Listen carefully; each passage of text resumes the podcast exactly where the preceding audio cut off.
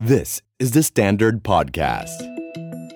The Secret Sauce Executive Espresso. สวัสดีครับ ผมเคนนักคริน และนี่คือ The Secret Sauce Executive Espresso สรุปความเคลื่อนไหวในโลกเศรษฐกิจธุรกิจแบบเข้มข้นเหมือนเอสเปรสโซให้ผู้บริหารอย่างคุณไม่พลาดประเด็นสำคัญ ไมการเลือกตั้งสหรัฐครั้งนี้จึงสูสีนะครับแล้วก็วุ่นวายกว่าที่เคยผ่านมา และมันจะส่งผลกระทบยังไงกับเศรษฐกิจ การลงทุนหรือตลาดเรื่องของการเงินนะครับผมอัดวันนี้ The Secret Sauce นะครับวันที่ 4 พฤศจิกายนตามเวลาประเทศไทยช่วงเย็นๆนะครับต้องบอกว่าตอนนี้เป็นเช้ามืดนะครับดึกมากเลยอยู่ที่สหรัฐอเมริกา เป็นวันที่เราเริ่มเห็นผลคะแนนการเลือกตั้งสหรัฐนะครับว่าใครจะได้เป็นประธานาธิบดีคนต่อไป ต้องบอกว่าสูสีมากเลย ตอนแรกผมกล่าวว่า ตอนนี้ผมจะอัดแล้วก็รู้ผลแล้วนะครับแล้วก็จะมาบอกกับทุกท่านว่าเออผลกระทบที่จะเกิดขึ้นมันจะเป็นยังไง แต่ปรากฏว่านั่งดูอยู่สักพักหนึงก็คิดว่าคงจะไม่สามารถรู้ได้ในเร็ววันนี้นะครับโดยเฉพาะตอนนี้คะแนนค่อนข้างสูสีมากเพราะอัปเดตคะแนนให้ฟังนิดนึงก่อนนะครับตอนนี้ต้องบอกว่าไบเดนได้ไป 238 เสียง ในขณะที่ทรัมป์ได้ไป 213 เสียง แต่ว่ายังมีอีกหลายรัฐนะครับที่ คะแนนยังนับไม่เสร็จ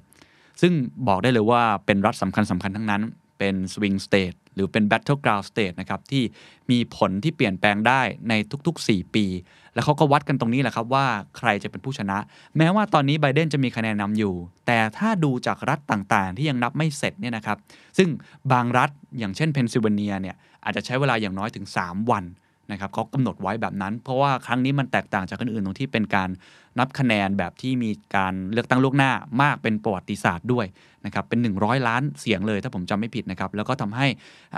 เลือกตั้งทางไปรษณีย์เองก็ตามทีมันใช้ระยะเวลาในการนับพอสมควร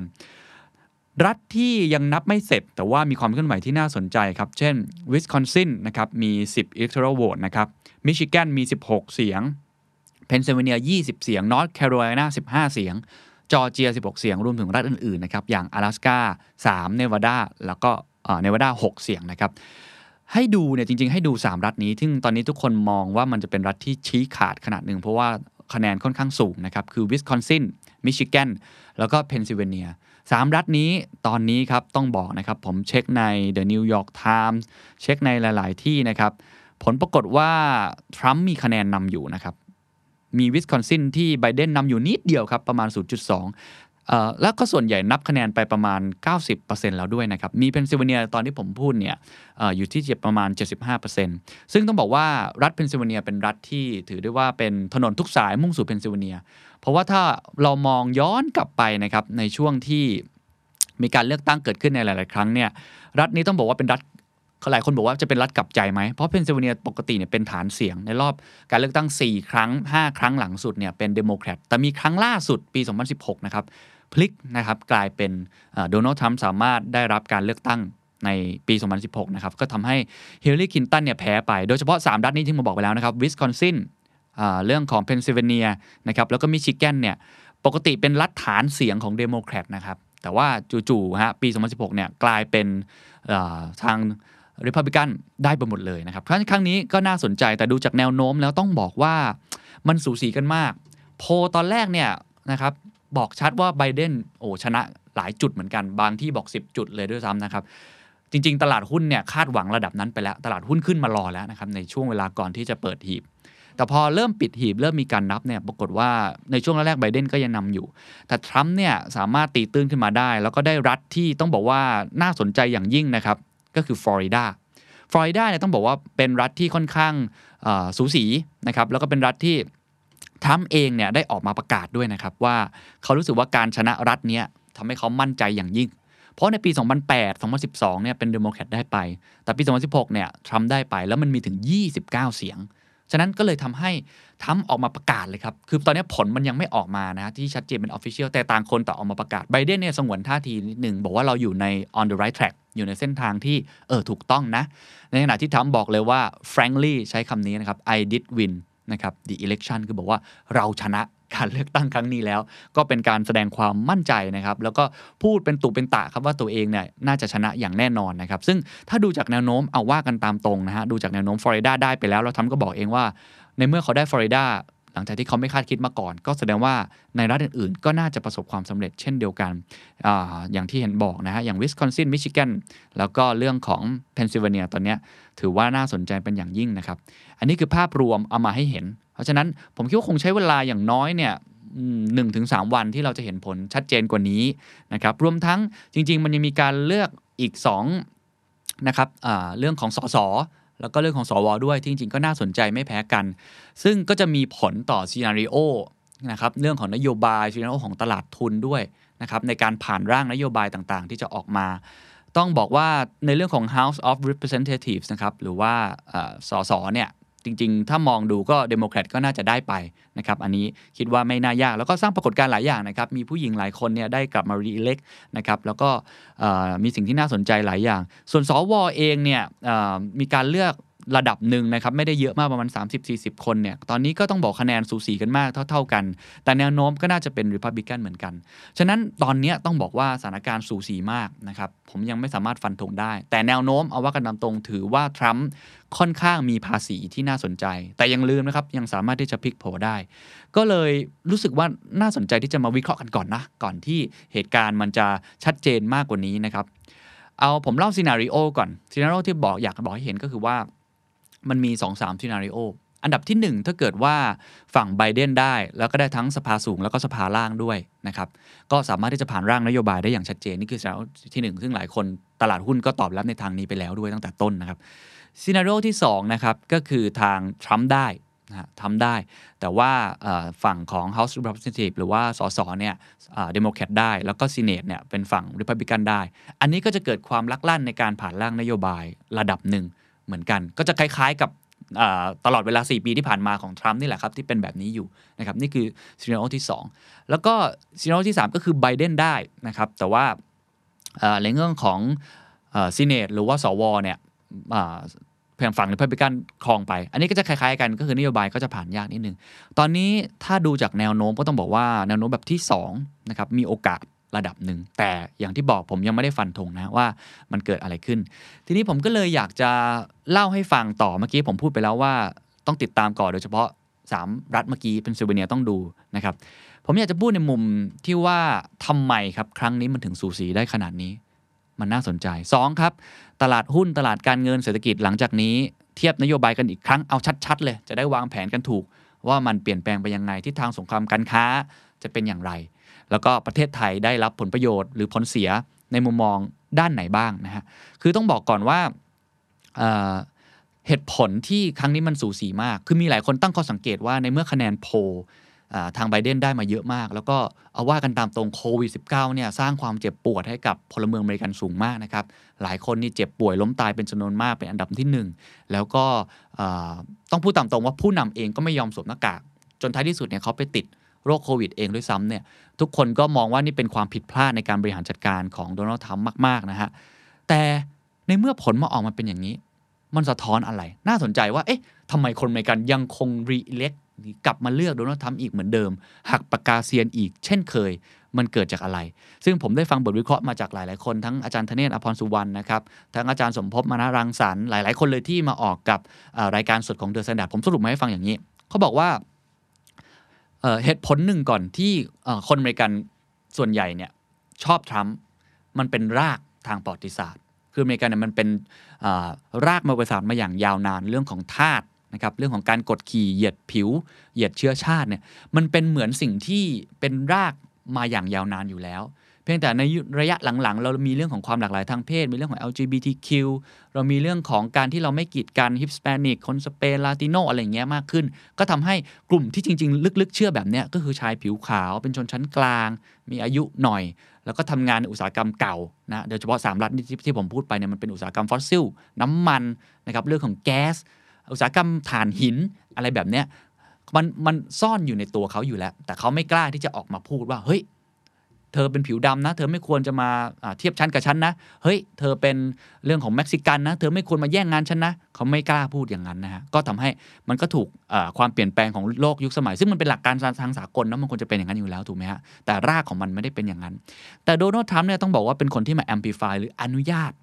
อนุญาตให้สิ่งเหล่านี้มันเกิดขึ้นนะครับเพราะฉะนั้นโดยลึกๆ คนอเมริกันจำนวนมาก โดยเฉพาะคนที่อยู่แถวเนี่ยเนี่ยมิดเวสเองก็ตามหรือแถวตรงบริเวณตรงกลางเองก็ตามเนี่ยเขาชอบที่ทรัมป์เนี่ยทำอย่างนี้ คือทำในสิ่งที่เขาไม่กล้าพูด จนสุดท้ายบอก อ้าวฉันก็ทำแบบนี้ได้นี่นาไม่ว่าจะเป็นเหตุการณ์จอร์จฟลอยด์ Black Lives Matter ก็ทำให้เขารู้สึกว่าอะในเมื่อผู้นำฉันเป็นอย่างนี้ในเมื่อผู้นำไม่ใส่หน้ากาก ในเมื่อผู้นำก็ยังไม่ได้ concern เรื่องการเหยียดผิว ในเมื่อผู้นำไม่ได้ concern เรื่องการโลกร้อนอะไรต่างๆ อ้าว งั้นเราก็สามารถทำได้ ฉะนั้นต้องเข้าใจประวัติศาสตร์ก่อน เราไม่ได้ตัดสินเขานะครับว่าถูกหรือผิด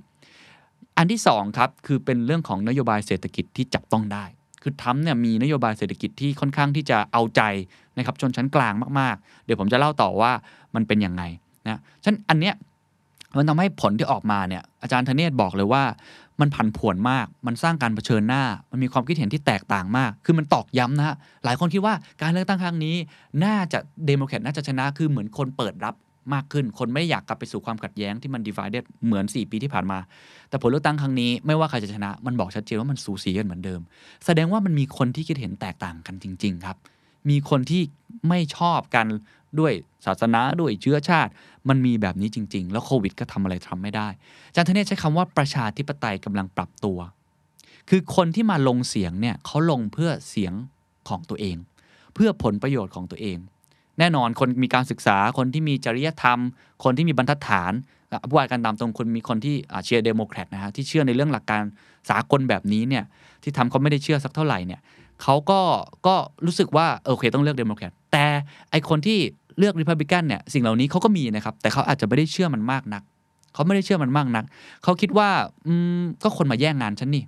มันมีคนไปทำอ่า report เลยนะ ที่น่าสนใจนะครับเขาบอกว่าในเขตฟลอริดาเนี่ยที่ทรัมป์ชนะเนี่ยมันมีคนลาติโนอยู่ในนั้นอะเยอะมากนะครับแต่ว่าคนที่เป็นลาตินเนี่ยเขากลับ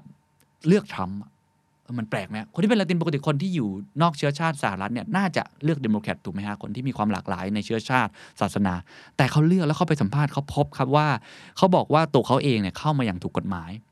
คือเข้ามาถูกกฎหมายก็สามารถที่จะเข้ามาทำมาหากินได้ปกติ แต่การที่ทรัมป์ไม่ยอมนะครับหรือกีดกันสร้างกำแพงอะไรก็ตามที จัดการพวกผิดกฎหมายเนี่ยเขาบอกว่าก็ดีเหมือนกัน เพราะจะทำให้เขาสามารถรักษางานของเขาได้ พูดง่าย ๆ ก็คือว่ายังมีคนจำนวนมากที่มองผลประโยชน์ตัวเอง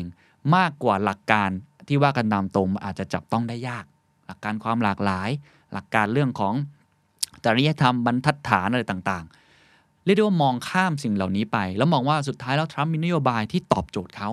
มีผลประโยชน์กับเขา นั่นก็คือเรื่องปากท้องนะครับ เรื่องผลประโยชน์เรื่องงานของเขาที่มันชัดเจนมากกว่า แต่สิ่งที่ผมว่าน่าสนใจที่สุดก็คือประชาธิปไตยครั้งนี้มันสอนครับ มันสอนว่าคนอเมริกันเราเริ่มปรับตัวแล้ว แม้ว่าจะมีความคิดเห็นที่ไม่ตรงกัน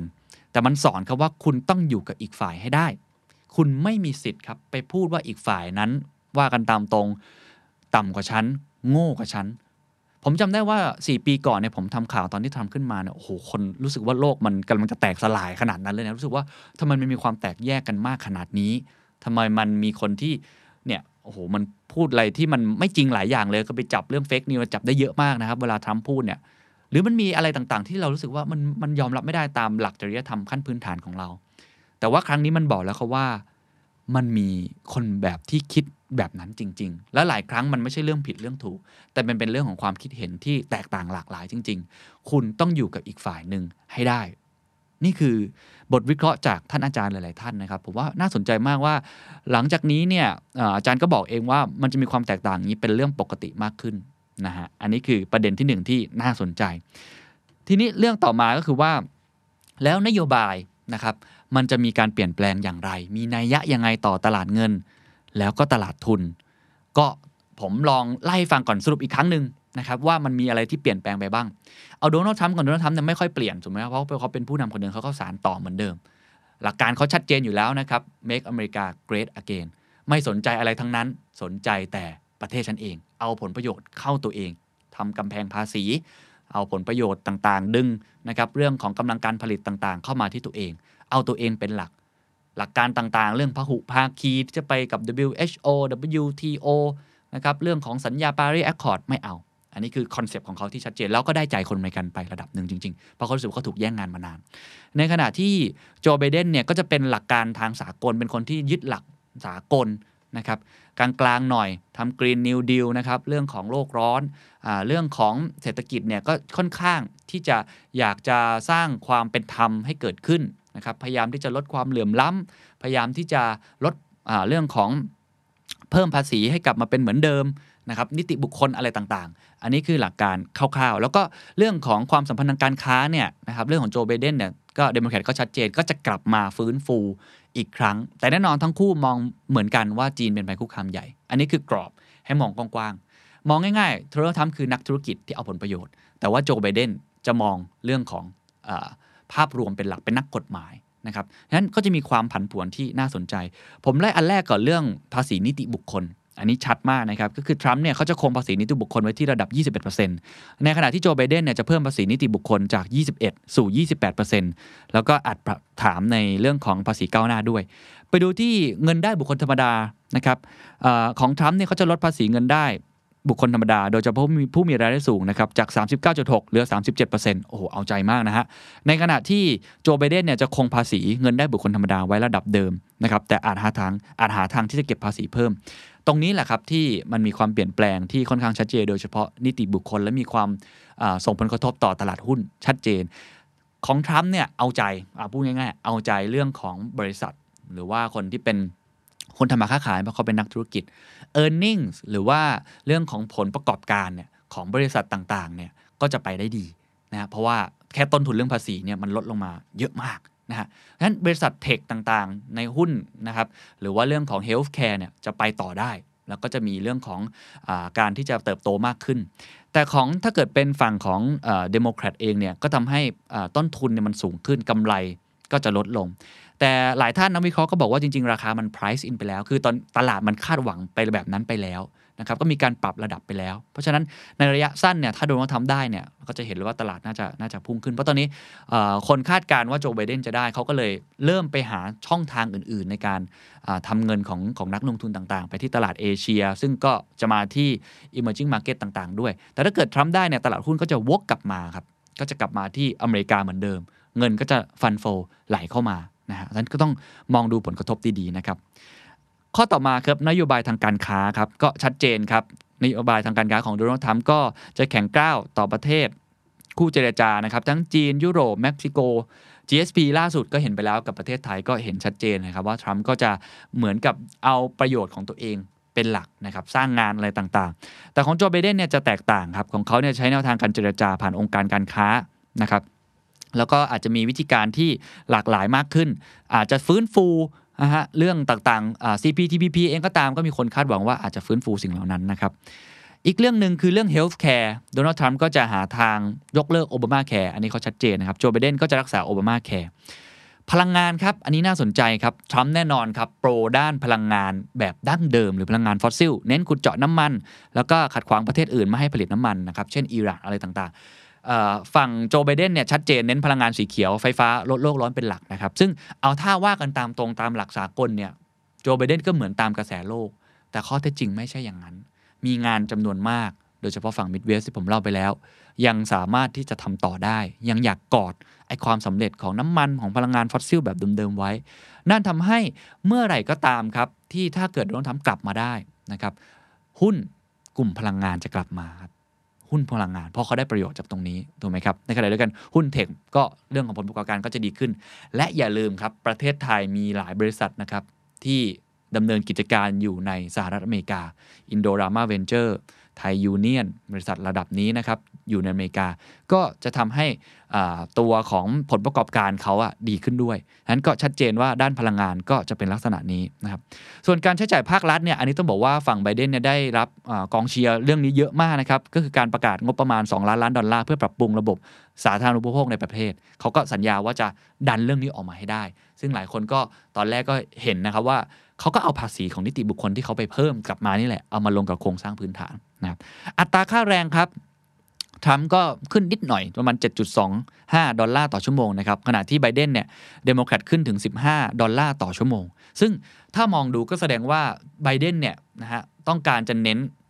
individual หรือบุคคลธรรมดาทั่วไปให้เขารู้สึกดีกับนโยบายแบบนี้ แต่ทำเองมองเป็นในแง่ของผู้ประกอบการมากกว่า นะเขาบอกเขาจะทำในด้านอื่นมากกว่าจะเพิ่มจะช่วย SME นะครับจะช่วยเรื่องราวต่างๆ ที่มันค่อนข้างที่จะจับต้องได้ เขามีเรื่องของการทำ10 เดือน จ้างงาน 10 ล้านตำแหน่ง ช่วยเหลือ SME 1 ล้านตำแหน่งอะไรแบบเนี้ยนะครับมันก็เลยทำให้